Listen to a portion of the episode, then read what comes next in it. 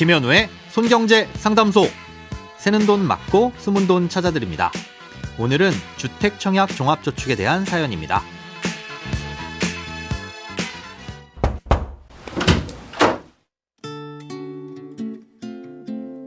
저는 직장에 다니는 50대 중반의 주부이고 아들은 이제 대학을 막 졸업하고 대학원 공부를 하고 있습니다.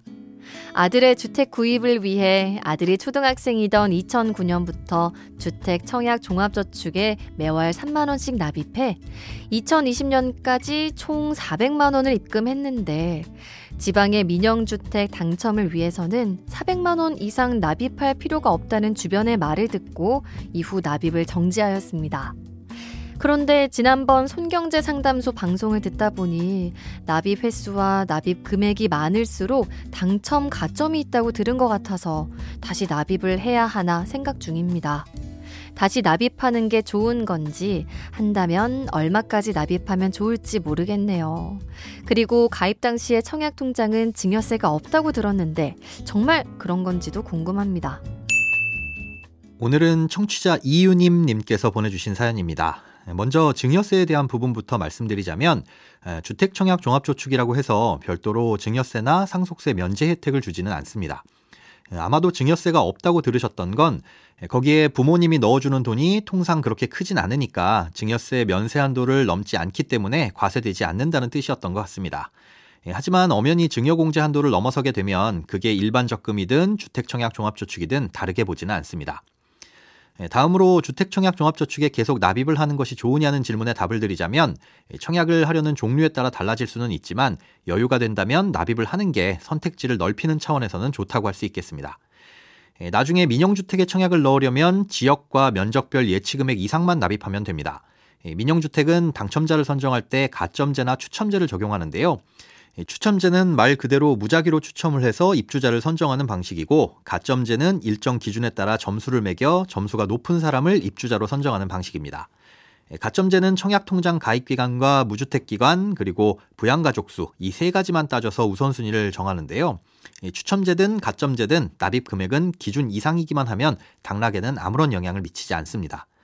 예, 사연자님은 400만 원을 납입했다고 하셨는데요. 그 정도면 서울과 부산에서는 85제곱미터 이하, 아, 기타 광역시는 102제곱미터, 그리고 기타 시구는 135제곱미터 이하의 아파트에 청약을 넣을 수 있습니다. 예, 만약 더 넓은 면적이나 다른 지역에 청약을 신청하고 싶다면 공고일 전까지만 부족한 금액을 한 번에 넣어도 되니까 당장에 다시 납입을 하실 필요는 없습니다. 네, 그런데 LH나 지역주택공사에서 분양하는 공공주택의 청약을 신청할 가능성이 조금이라도 있다면 납입을 계속하시는 게 좋습니다. 네, 공공주택의 일반 분양의 경우 면적에 따라 납입 횟수나 납입 금액이 많은 사람을 우선해서 뽑습니다. 아, 이때 납입 횟수는 월 최대 1회, 금액은 월 최대 10만 원까지만 인정이 되는 것이고요. 네, 그래서 공공주택의 청약을 신청하려고 계획하는 경우 당첨 가능성을 높이려면 매월 꾸준하게 10만 원씩 오랜 기간 납입하는 것이 좋습니다. 예, 그런데 사연자님의 경우 400만 원이 쌓여 있기는 하지만 이게 전부 납입 금액으로 인정되지는 않습니다. 예, 초등학교 때부터 납입을 했다고 하셨는데요. 19세가 어, 되기 전 미성년 기간에 넣은 금액은 전부 인정이 되지 않고 일부만 인정이 됩니다. 예, 얼마의 금액이 인정이 되는지는 주택청약 종합저축을 가입한 은행에 문의하시면 정확히 알 수 있고요. 문제는 이 기준이 언제 어떻게 바뀌게 될지 모른다는 점입니다. 최근 미성년일 때 납입한 부분에 대해 인정 범위가 늘어났는데요.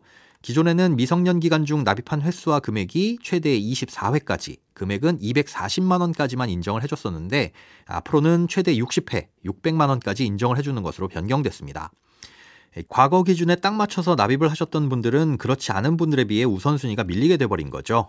앞으로도 이렇게 기준이 바뀌게 될 가능성을 배제할 수는 없으니 지금 기준에서는 한 달에 10만 원씩 넣는 게 최선이지만 여유가 된다면 약간 초과해서 넣는 것도 무의미한 일은 아닐 것 같습니다. 돈에 관련된 어떤 고민이든 상관없습니다. imbc.com 손에 잡히는 경제 홈페이지로 들어오셔서 고민 상담 게시판에 사연 남겨주세요. 새는 돈 맞고 숨은 돈 찾아드리는 손경제 상담소. 내일 다시 만나요.